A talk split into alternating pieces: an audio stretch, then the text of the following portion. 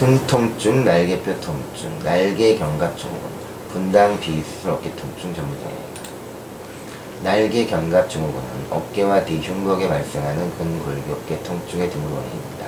전거근의 마비로 인해 날개 견갑 증후군은 날개 견갑의 질병 특이 소견과 함께 그 근육의 무통성 약화로서 시작합니다. 하지만 근육 마비 2차적으로 발생하는 기능 장애 때문에 근골격계 통증이 종종 생깁니다. 날개 견갑 증후군은 종종 처음에 뒤 흉벽 근육들과 어깨 근육들의 긴장 때문에 정확한 진단이 늦을 수 있습니다. 증상 발현이 종종 힘든 일을 한 후 발생하는데 가장 흔하게 무거운 등집을 나누어 발생합니다. 또한 상견갑 신경의 조인과 함께 나타날 수 있습니다. 장흉 신경의 손상이 가장 흔한 원인입니다.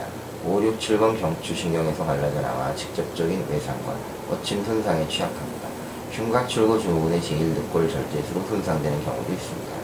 상완신경총 경추근 손상에 의해서 날개 견갑이 발생할 수 있습니다. 날개 견갑 증후군의 통증은 쑤시는 듯한 양상이고 뒤 흉벽과 견갑골 근육 덩어리에 국한됩니다. 통증은 윗팔과 어깨를 뻗칠 수도 있습니다. 통증 강도는 경증 중등도지만 만약 치료하지 않으면 통증의 근골격계 요소가 지속적으로 약화되어 심각한 기능 장애를 초래할 수 있습니다. 통증 과도한 운동으로 인한 과사형으로도 발생할 수 있습니다. 신체 검사상 머리 위로 팔을 뻗을 때 마지막 30%가 소실되며 견갑골 운동이 깨지게 됩니다.